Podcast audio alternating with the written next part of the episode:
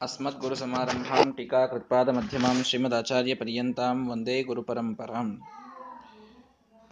ಶ್ರೀಮದಾಚಾರ್ಯರು ಭಾಷ್ಯದ ವ್ಯಾಖ್ಯಾನದ ಸಂದರ್ಭದೊಳಗೆ ಬೇರೆ ಬೇರೆ ಬೇರೆ ಮತಗಳ ವಿಮರ್ಶೆಯನ್ನ ಮಾಡ್ತಾ ಸಾಂಖ್ಯ ಮತದ ಖಂಡನವನ್ನ ಮಾಡಿದರು ಅದಾದ ಮೇಲೆ ಇನ್ನು ಬೇರೆ ಬೇರೆ ಮತದ ಶಾಕ್ತ ಸೌರ ಗಾಣಪತ ಇತ್ಯಾದಿಗಳನ್ನು ಹೇಳುವಂತಹ ಬೇರೆಯವರನ್ನ ಸರ್ವೋತ್ತಮ ಅಂತ ಹೇಳುವಂತಹ ಮತ ಮತ್ತು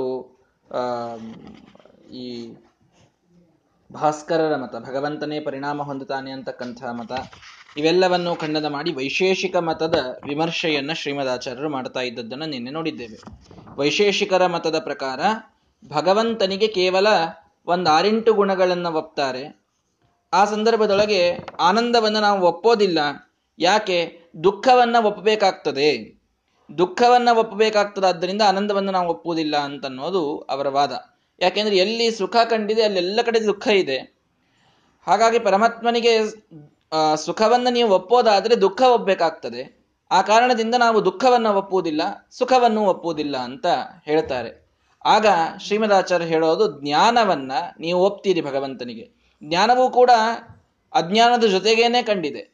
ಹಾಗಾಗಿ ಜ್ಞಾನ ಇದು ಇದೆ ಅಂತ ಅನ್ನೋದಾದ್ರೆ, ಅಜ್ಞಾನವೂ ಇದೆ ಅಂತ ಒಪ್ಬೇಕಾಗ್ತದೆ. ಅಜ್ಞಾನವಿಲ್ಲ ಅಂತ ಅನ್ನೋದಾದ್ರೆ ಜ್ಞಾನವೂ ಇಲ್ಲ ಅಂತ ಹೇಳಲಿಕ್ಕೆ ಬರ್ತದೆ.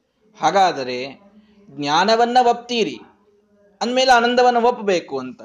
ಇಲ್ಲ ಸರ್ವಜ್ಞನಾದಂತಹ ಭಗವಂತ ಅಂತ ವೇದಗಳು ಹೇಳ್ತವೆ, ಆದ್ರಿಂದ ಜ್ಞಾನ ಒಪ್ತೇವೆ ನಾವು ಅಂತ ಅನ್ನೋದಾದ್ರೆ, ವೇದಗಳು ಆನಂದವನ್ನು ಹೇಳ್ತವೆ. ಆನಂದಂ ಬ್ರಹ್ಮಣೋ ವಿದ್ವಾನ್ ಅಂತ. ಹಾಗಾಗಿ ಆನಂದವನ್ನು ಒಪ್ಪಲೇಬೇಕು ಅಂತ ಶ್ರೀಮದಾಚಾರ್ಯರು ತೋರಿಸಿದ್ದನ್ನು ನಾವು ನೋಡಿದ್ದೇವೆ.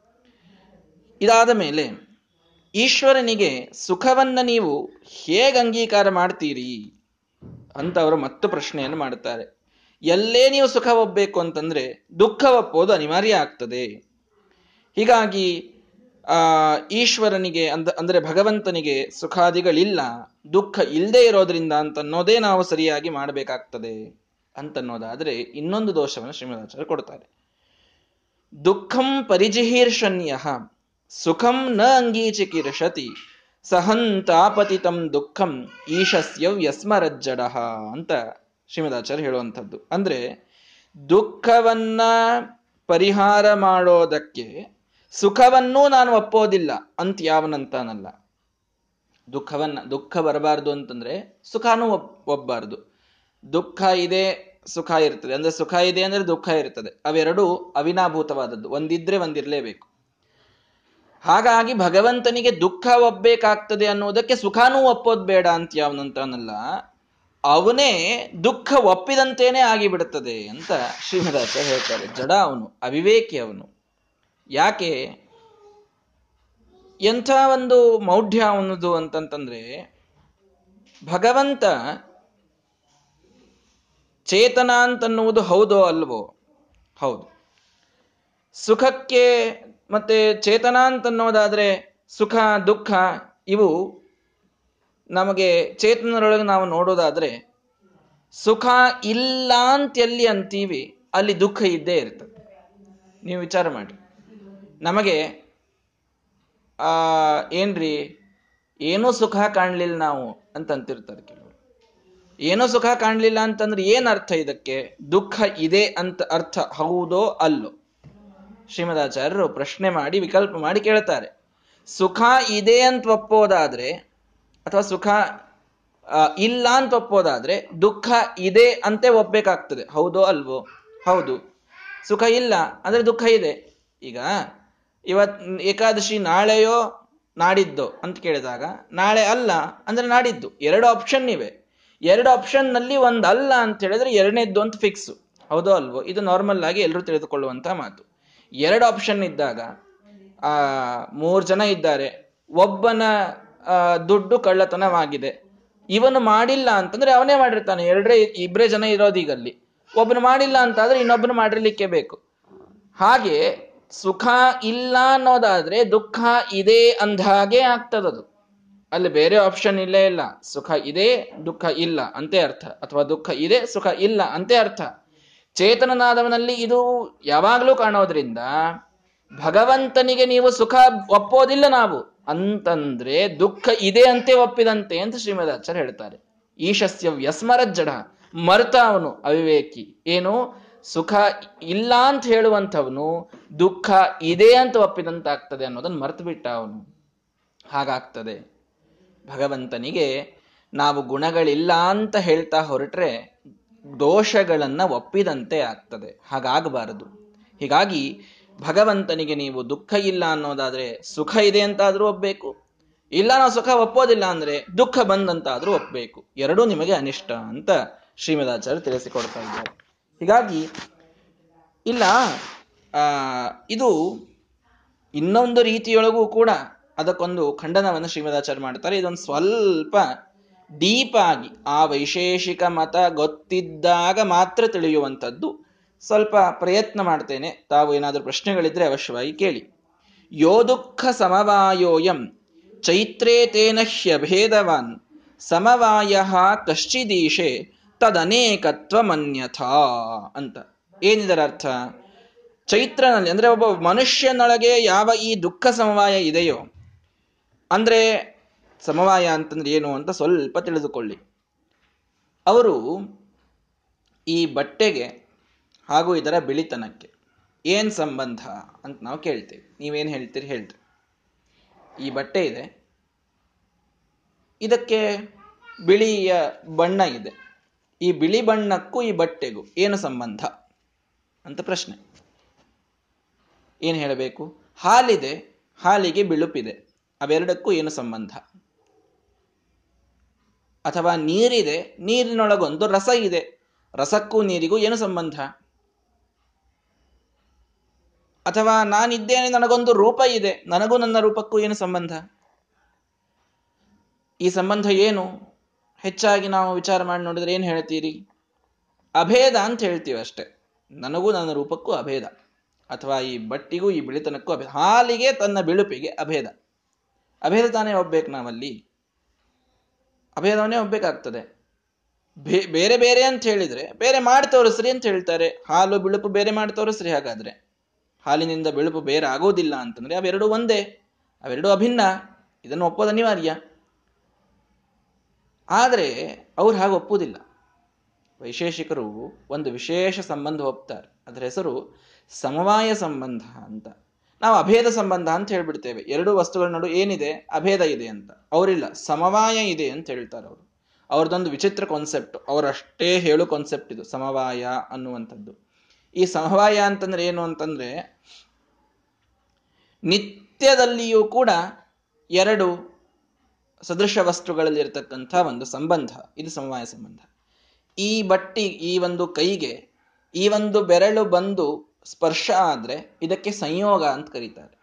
ಸಮವಾಯ ಅನ್ನೋದಿಲ್ಲ ಅವರು. ಯಾಕೆಂದ್ರೆ ಇದು ಚೇಂಜ್ ಇದು ಬೇರೆ ಆಗಬಹುದು. ಬೇರೆ ಆಗಬಹುದು ಅಂತಿದ್ದಾಗ ಅದಕ್ಕೆ ಸಂಯೋಗ ಅಂತಂತಾರೆ. ಬೇರೆ ಮಾಡ್ಲಿಕ್ಕೆ ಆಗೋದಿಲ್ಲ ಅನ್ನುವಂತಹ ವಸ್ತುಗಳಲ್ಲೆಲ್ಲ ಸಮವಾಯ ಅಂತಂದು ಬಿಡ್ತಾರೆ ರೂಪಕ್ಕೂ ಒಂದು ವಸ್ತುವಿಗೂ ಸಮವಾಯ ಸಂಬಂಧ. ಹಾಲಿಗೂ ಅದರ ಗುಣಕ್ಕೂ ಸಮವಾಯ ಸಂಬಂಧ. ಸಮವಾಯ ಸಂಬಂಧ ಅಂತಂದ್ರೆ ಒಂದು ದ್ರವ್ಯ ಮತ್ತು ಗುಣಗಳಲ್ಲಿರ್ತಕ್ಕಂಥ ಸಂಬಂಧ. ದ್ರವ್ಯ ಮತ್ತು ದ್ರವ್ಯಕ್ಕೆ ಸಂಯೋಗ ಹೋಗ್ಬೇಕಾಗ್ತದೆ. ಇದು ಒಂದು ದ್ರವ್ಯ, ನನ್ನ ಮೊಬೈಲು ಒಂದು ದ್ರವ್ಯ. ಈ ದ್ರವ್ಯ ಇದಕ್ಕೆ ಸ್ಪರ್ಶ ಆಗೋದು. ಎರಡು ಬೇರೆ ಬೇರೆ ದ್ರವ್ಯಗಳು. ದ್ರವ್ಯಗಳು ಎರಡಿದ್ದಾಗ ಸಂಯೋಗ ಅಂತಂತಾರೆ.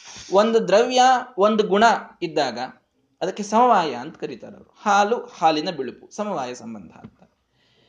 ಈ ರೀತಿ ಸಮವಾಯ ಸಂಬಂಧವನ್ನು ಅವರು ಒಪ್ಪೋದುಂಟು. ಅವರ ಮತದ ಪ್ರಕಾರ ಶ್ರೀಮದಾಚಾರ್ಯರು ಒಂದು ಪ್ರಶ್ನೆ ಮಾಡ್ತಾರೆ. ಸ್ವಲ್ಪ ಡೀಪ್ ಆಗಿ ಹೋಗಿ ವಿಚಾರ ಮಾಡ್ರಿ. ಏನು ಅಂದ್ರೆ ಈ ಸಮವಾಯ, ಹಾಗಾದ್ರೆ ಎಷ್ಟಿವೆ ಸಮವಾಯ ಜಗತ್ತಿನೊಳಗೆ? ಸಮವಾಯಸ್ತು ಏಕ ಏವ ಅಂತ ಹೇಳ್ತಾರೆ ಮತ್ತೆ, ಇಷ್ಟೆಲ್ಲ ಮಾಡಿ ಅವ್ರ ಸಮವಾಯ ಒಂದೇ ಒಪ್ತಾರ್ರಿ. ಬಹಳ ಸಮವಾಯ ಒಪ್ಪಿದ್ರೆ ಅವರಿಗೆ ಸಮಸ್ಯೆ ಆಗ್ತದೆ. ಸಮವಾಯ ಒಪ್ಪುದು ಬಹಳ ಒಪ್ಪುವುದಿಲ್ಲ ಅವರು. ಒಂದೇ ಸಮವಾಯ ಅಂತ ಹೇಳ್ತಾರೆ. ಒಂದೇ ಸಮವಾಯ ಅಂತ ಹೇಳೋದಾದ್ರೆ, ಸಮವಾಯಸ್ತು ಏಕಏವ ಅಂತ ಅನ್ನೋದಾದ್ರೆ, ಎಲ್ಲ ಕಡೆಗೆ ಒಂದೇ ಸಮವಾಯ ಇದೆ. ಹಾಲು ಹಾಲಿನ ಬಿಳುಪಿನಲ್ಲಿರುವಂತಹ ಸಂಬಂಧವೇ ನನಗೂ ನನ್ನ ರೂಪಕ್ಕೂ ಇದೆ. ಪುಸ್ತಕಕ್ಕೂ ಅದರ ಗುಣಕ್ಕೂ ಇದೆ. ಭಗವಂತನಿಗೂ ಅವನ ಗುಣಗಳಿಗೂ ಇದೆ. ಎಲ್ಲ ಕಡೆಗೆ ಒಂದೇ ಸಮವಾಯ ಸಂಬಂಧ ಇದೆ. ಜಗತ್ತಿನೊಳಗೆ ಒಂದೇ ಸಮವಾಯ ಅಂತ. ಅವ್ರು ಹೇಳುವಂತಹ ಮಾತುಗಳಿವೆಲ್ಲ. ಅದಕ್ಕೆ ಬಹಳಷ್ಟು ದೊಡ್ಡದಾದ ಸಿದ್ಧಾಂತದ ಬೇಸಸ್ಸನ್ನು ಅವರು ಕಟ್ತಾರೆ. ಬಹಳಷ್ಟು ಪೂರ್ವ ಪಕ್ಷ ಉತ್ತರ ಪಕ್ಷಗಳೆಲ್ಲ ಇವೆ. ಅಂತೂ ಜಸ್ಟ್ ಅನ್ನು ನಾನು ತಿಳಿಸ್ತಾ ಇದ್ದೇನೆ. ಸಮವಾಯ ಅಂತ ಒಂದು ಸಂಬಂಧ, ಒಂದು ದ್ರವ್ಯಕ್ಕೂ ಒಂದು ಗುಣಕ್ಕಿರುತ್ತದೆ. ಅದು ಒಂದೇ ಇದೆ ಜಗತ್ತಿನೊಳಗೆ ಅಂತ ಅವ್ರು ಹೇಳುವಂಥದ್ದು. ಹಾಗಾದರೆ ಯೋ ದುಃಖ ಸಮವಾಯೋ ಎಂ ಚೈತ್ರೆ. ನಮ್ಮಲ್ಲಿ ದುಃಖ ಆಗ್ತಾ ಇದೆಯೋ ಇಲ್ವೋ? ನನಗೆ ದುಃಖ ಇದೆಯೋ ಇಲ್ವೋ? ಇದೆ. ನನಗೆ ನಿದ್ದೆ ಆಗಲಿಲ್ಲ ಅಂದ್ರೆ ದುಃಖ ಆಗ್ತದೆ. ನನಗೇನೋ ನನ್ನ ಮನಸ್ಸಿಗೆ ಬಂದದ್ದು ನಡೆಯಲಿಲ್ಲ ಅಂದ್ರೆ ದುಃಖ ಆಗ್ತದೆ. ಆ ದುಃಖ ನನಗೆ ಏನು ಸಂಬಂಧ? ಯಾವ ಸಂಬಂಧದಿಂದ ನನ್ನಲ್ಲಿದೆ ಆ ದುಃಖ? ಸಮಯ ಸಂಬಂಧದಿಂದ ಇರಬೇಕು. ದುಃಖ ಅನ್ನೋದು ಗುಣ. ನಾನೊಬ್ಬ ಜೀವ ದ್ರವ್ಯ. ಹಾಗಾಗಿ ದ್ರವ್ಯ ಮತ್ತು ಗುಣಕ್ಕೂ ಸಮವಾಯ. ಅಂದಮೇಲೆ ನನಗೂ ನನ್ನ ದುಃಖಕ್ಕೂ ಸಮವಾಯ, ಸರಿನಾ? ಆಯಿತು. ನನಗೂ ನನ್ನ ದುಃಖಕ್ಕೂ ಸಮವಾಯ ಅಂತ ಒಪ್ಪೋದಾದ್ರೆ, ಸಮವಾಯ ಒಂದೇ ಅಂತ ಅನ್ನೋದಾದ್ರೆ, ಆ ಸಮವಾಯ ದೇವರಿಗೂ ಒಪ್ಪೋದು ಅನಿವಾರ್ಯ ಅಂತ ಶ್ರೀಮದಾಚಾರ್ಯ ಹೇಳ್ತಾರೆ. ಯಾಕೆ?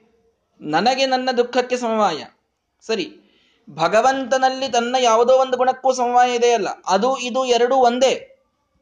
A is equal to B B is equal to C ಆದ್ರೆ A is equal to C ಅಂತ ಮ್ಯಾಥಮೆಟಿಕ್ಸ್ನಲ್ಲಿ ಒಂದು ಫಾರ್ಮುಲಾ ಕಲಿತೇವೆ ನಾವು. ಆದ್ರೆ ಹಂಗೆ ಹೇಳಿದ್ರು ಶ್ರೀಮದಾಚಾರ್ಯ ಏನು? ನನಗೂ ನನ್ನ ದುಃಖಕ್ಕೂ ಏನ್ ಸಂಬಂಧ? ಸಮಯ ಸಂಬಂಧ. ಭಗವಂತನಿಗೂ ಅವನ ಜ್ಞಾನಕ್ಕೂ ಏನ್ ಸಂಬಂಧ? ಸಮಯ ಸಂಬಂಧ. ಸಮಯ ಸಂಬಂಧ ಎಷ್ಟಿದೆ ಜಗತ್ತಿನಲ್ಲಿ? ಒಂದೇ ಇದೆ. ಅಂದಮೇಲೆ ದೇವರ ಜ್ಞಾನ ನನಗೆ ಬರಲಿ, ನನ್ನ ದುಃಖ ದೇವರಿಗೆ ಹೋಗಲಿ. ಯಾಕೆ? ಸಮಯ ಸಂಬಂಧ. ಅದೇ ತಾನೇ ನೀವು ಹೇಳುವಂಥದ್ದು. ಸಮವಾಯ ಸಂಬಂಧ ಜಗತ್ತಿನೊಳಗೆ ಒಂದೇ ಇದೆ ಅಂತ ಅನ್ನೋದು ನನ್ನ ನನ್ನ ದುಃಖಕ್ಕೆ ನನಗೆ ಇರುವ ಸಮವಾಯ ದೇವರಿಗೆ ಹೋಗ್ಲಿ. ದೇವರಿಗೆ ಅವನ ಸರ್ವಜ್ಞತ್ವಕ್ಕೆ ಇರುವಂತಹ ಸಮವಾಯ ನನ್ನೊಳಗೆ ಬರಲಿ. ಏನ್ ತಪ್ಪಿದೆ? ಸಮವಾಯ ಒಂದೇ ಅಂತ ನೀವು ಹೇಳೋದಲ್ಲ ಸಮವಾಯ ಕಷ್ಟಿದೀಶೆ ಅಭೇದ ಅಂತ ಒಪ್ಪೋದಾದ್ರೆ ಸಮವಾಯ ಒಂದೇ ಅಂತ ಒಪ್ಪೋದಾದ್ರೆ ಇದು ಒಪ್ಪಬೇಕಾಗ್ತದೆ. ಏ, ಹಂಗಂದ್ರೆ ಬ್ಯಾಡ ಬಿಡ್ರಿ. ಸಮವಾಯ ಭಾಳ ಒಪ್ಬಿಡೋಣಂತ. ನನಗೂ ನನ್ನ ದುಃಖಕ್ಕೂ ಇರೋ ಸಮವಾಯ ಬೇರೆ. ಭಗವಂತನಿಗೂ ಅವನ ಗುಣಗಳಿಗಿರುವ ಸಮವಾಯ ಬೇರೆ. ಘಟಕ್ಕೂ ಅದರ ರೂಪಕ್ಕಿರುವಂತಹ ಸಮಯ ಬೇರೆ, ಎಲ್ಲ ಸಮಯ ಬೇರೆ ಬೇರೆ. ತದ ಅನೇಕತ್ವ ಮನ್ಯತ ಬೇ, ಭಾಳ ಆಗ್ಬಿಡ್ತದ ಆಮೇಲೆ ಒಂದೇ ಅಂತ ಒಪ್ಬೇಡ್ರಿ. ಅಪಸಿದ್ಧಾಂತ ಅಂತ ದೋಷ ಬರ್ತದೆ. ಶಾಸ್ತ್ರದೊಳಗೆ ಅಪಸಿದ್ಧಾಂತ ಅಂದ್ರೆ ಏನು? ನಮ್ಮ ಹಿಂದಿನವರು ಏನು ಒಪ್ಪಿರ್ತಾರಲ್ಲ, ಅದರ ವಿರುದ್ಧ ಮಾತಾಡ್ಬಿಡುದು. ಇದಕ್ಕೆ ಅಪಸಿದ್ಧಾಂತ ಅಂತಂತಾರೆ. ನಾವು ಒಳ್ಳೆ ಮಾಧ್ವರಾಗಿ ಹೋಗಿ ವಾದ ವೇದಿಕೆಯೊಳಗೆ ಕೂತಾಗ, ಏ ಹಿಂಗಂದ್ರೆ ದೇವರು ನೀವು ಒಂದೇ ಅಂತ ಆಗ್ತಾರೆ ಹೌದೌದೌದು ನಾವು ಅದನ್ನೇ ಒಪ್ತೀವಿ. ನಾವು ದೇವರು ಒಂದೇ ಅಂತ ಒಪ್ತೀವಿ ಅಂತ ಅಂದ್ಬಿಟ್ರೆ ಅಪಸಿದ್ಧ ಅಂತ ಹಂಗೆ ಒಬ್ಬಾರ್ದು ಅದನ್ನ. ನಾವು ಯಾವುದನ್ನ ರಿಪ್ರೆಸೆಂಟ್ ಮಾಡ್ತಿರ್ತೀವಿ, ಅದರ ಪೂರ್ವಾಚಾರ್ಯರು ಏನು ಹೇಳಿರ್ತಾರೆ ಪ್ರಮೇಯಗಳನ್ನ, ಅದು ಹೇಗಿದೆಯೋ ಹಾಗೆ ಹೊಂದಿಸ್ಲಿಕ್ಕೆ ನೋಡ್ಬೇಕು. ನಾವೇ ಇನ್ನೊಂದು ಇನ್ನೊಂದು ಸಿದ್ಧಾಂತದ ಬಗ್ಗೆ ಮಾತಾಡ್ಬಿಡಬಾರ್ದು. ಸಮವಾಯ ನೀವು ಒಂದೇ ಒಪ್ಪಿದ್ರೆ ಹೀಗೆ ದೋಷ ಬರ್ತದೆ. ಹೌದಾ? ಬಹಳ ಒಪ್ಪಿಬಿಡೋಣ. ಹಂಗ ಅನ್ಲಿಕ್ಕೆ ಬರುವುದಿಲ್ಲ ನಿಮ್ಮ ಹಿಂದಿನವ್ರು ಒಂದೇ ಒಪ್ಪ್ಯಾರ ಸಮವಾಯ. ಹಣೆ ಬಾರಕ್ಕೆ ಏನ್ ಮಾಡುದು? ಹಂಗ ಒಂದು ಕೂಡಿಸ್ಬೇಕು ನೀವು ಅದನ್ನ. ಕೂಡುವುದಿಲ್ಲ. ಅಪಸಿದ್ಧಾಂತ ಅನ್ನೋ ದೋಷ ಬರುತ್ತದೆ ಅಂತ ಶ್ರೀಮದಾಚಾರ್ಯ ಹೇಳ್ತಾರೆ.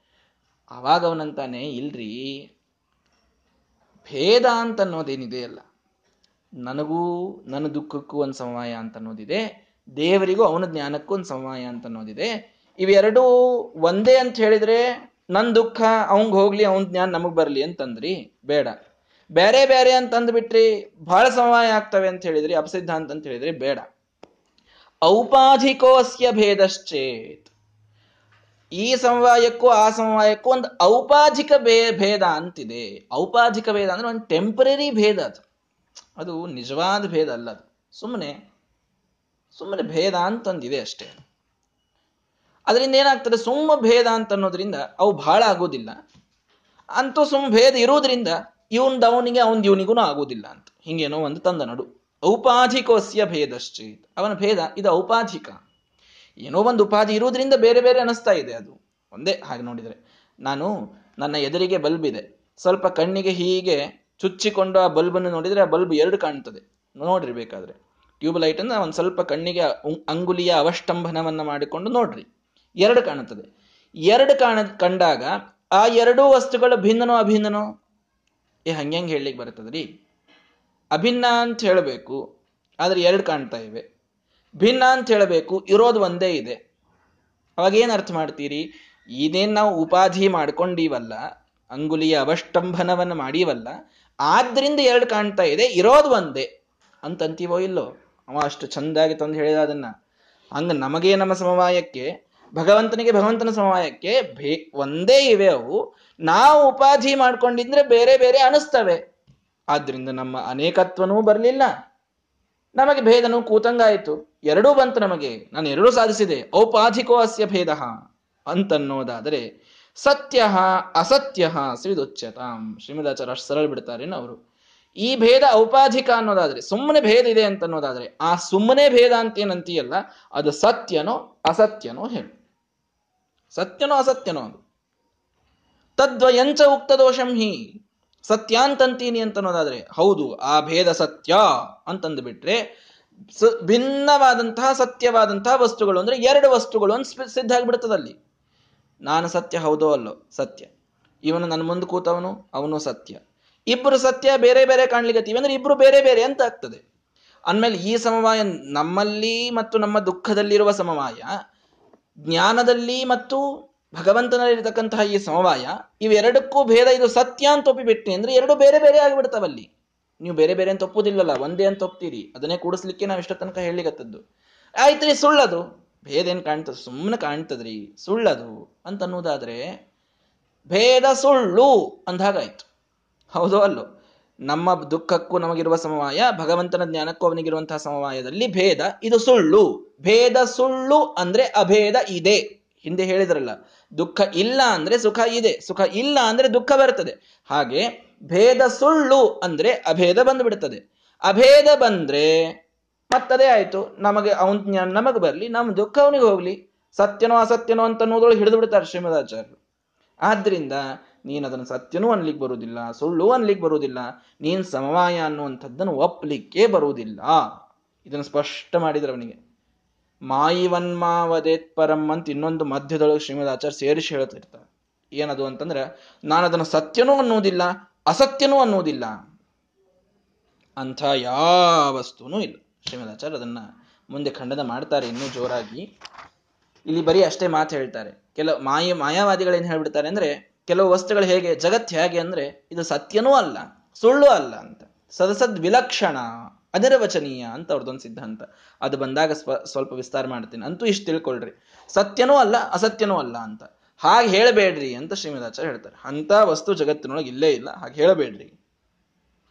ಇನ್ನು ಬ್ರೂಯುರ್ ಔಪಾಧಿಕಂ ಭೇದಂ ಜ್ಞಾನಾದೀನಾಂ ಯದ್ ಆತ್ಮನಃ ನಿತ್ಯಾನಯ ತನ್ನಿರಾಸಾತ್ ಸ್ಯಾತ್ ತಸ್ಯ ಅನಂತ ಧರ್ಮಿತ ಶ್ರೀಮದಾಚಾರ್ಯ ಕೊನೆಗೆ ತಮ್ಮ ಸಿದ್ಧಾಂತಕ್ಕೆ ತಂದು ಹಚ್ತಾರೆ ಭಗವಂತನಿಗೆ, ಅವನ ಜ್ಞಾನಕ್ಕೆ ನೀವು ಒಂದು ಔಪಾಧಿಕವಾದ ಭೇದವನ್ನು ಹೇಳುವುದಾದ್ರೆ, ಔಪಾಧಿಕವಾದ ಭೇದ, ಭಗವಂತನಿಗೂ ಜ್ಞಾನಕ್ಕೂ ಏನು ಸಂಬಂಧ? ಅಭೇದ ಅಂತ ನಾವು ಹೇಳ್ಬಿಡ್ತೀವಿ ನಾವು, ಬಹಳ ಸರಳದ ಎಲ್ಲ ಅಭಿನ್ನ. ಎಲ್ಲ ಅಭಿನ್ನ ಅಂತಂತಂದ್ರೆ ಏನ್ ಮಾಡ್ತೀರಿ? ವಿಶೇಷ ಅಂತ ಕೂಡಿಸ್ಬಿಡ್ತೀವಿ ನಾವು. ನಮಗೇನು ಬಹಳ ಸಮಸ್ಯೆ ಇಲ್ಲ. ಅವು ಎಲ್ಲೂ ಭಿನ್ನ. ಆ ಉಪಾಧಿಕ ಭೇದ, ಆ ಭೇದನೂ ಸುಳ್ಳು, ಹಿಂಗೇನೇನೋ ಒಪ್ಕೋತ ಹೊಂಟ್ರೆ ಆ ಉಪಾಧಿಕವಾದಂತಹ ಭೇದ ಈ ನೀತಿಯಿಂದ ನಿರಾಸ ಆಯಿತು. ಸಮವಾಯ ಸತ್ಯನೋ ಅಸತ್ಯನೋ ಅಂತ ಕೇಳಿ ನಾವು ನಿರಾಸ ಮಾಡಿದ್ವಲ್ಲ, ಹಾಗೆ ನಾವು ಉಪಾಧಿಕ ಭೇದ ಹೋಗ್ತೀವಿ ಅಂದ್ರೆ ಸತ್ಯನೋ ಅಸತ್ಯನೋ, ಸತ್ಯ ಅಂತಂದ್ರೆ ಬೇರೆ ಬೇರೆ ಆಗ್ಬೇಕಾಗ್ತದೆ, ಬಹಳ ಬರ್ತವೆ. ಅಸತ್ಯ ಅಂತ ಒಪ್ಪಿದ್ರೆ ಇಲ್ಲೇ ಇಲ್ಲ ಅಂತ ಆಗ್ತದೆ. ಹೀಗೆಲ್ಲ ಹೇಳೋದ್ರಿಂದ ಭಗವಂತನಲ್ಲಿ ಅವನ ಯಾವ ಗುಣಕ್ಕೂ ಭೇದ ಇಲ್ಲ ಅಂತೇ ಒಪ್ಪಬೇಕು ಇದೆ ಅಂತ ಒಪ್ಪಿದ್ರೆ ದೋಷಗಳು ಬರ್ತವೆ. ಇಲ್, ಆ ಭೇದ ಇಲ್ಲ ಅಂತ ಹೇಳಿಬಿಟ್ರೆ ಸ್ಯಾತ್ತಸ್ಯ ಅನಂತ ಧರ್ಮಿತ. ಅವನಿಗೆ ಅನಂತ ಅನಂತ ಧರ್ಮಗಳು ಸವಿಶೇಷ ಬಲಾತ್ ಅಭಿನ್ನವಾಗಿ ಭಗವಂತನಲ್ಲಿ ಇವೆ ಅನ್ನುವುದನ್ನು ಸ್ಪಷ್ಟವಾಗಿ ಒಪ್ಪಬೇಕಾಗ್ತದೆ. ಇದು ಶ್ರೀಮದಾಚಾರ್ಯರು ಬಹಳ ಒಳಹೊಕ್ಕು. ಅವರ, ಆ ಸಿದ್ಧಾಂತವನ್ನ ತಾವರಿದು ಕುಡಿದು ಅವರೊಳಗೇನೇ ಇರ್ತಕ್ಕಂತಹ ದೋಷಗಳನ್ನ ಅವರ ಮುಂದೆ ಉದ್ಘಾಟನೆ ಮಾಡುವಂತಹ ಒಂದು ಕ್ರಿಯಾ ಇದೊಂದು ವಿಚಿತ್ರವಾದ ಪ್ರಕಾರ ಶ್ರೀಮದಾಚಾರ್ಯ ಮಾಡುವಂಥದ್ದು.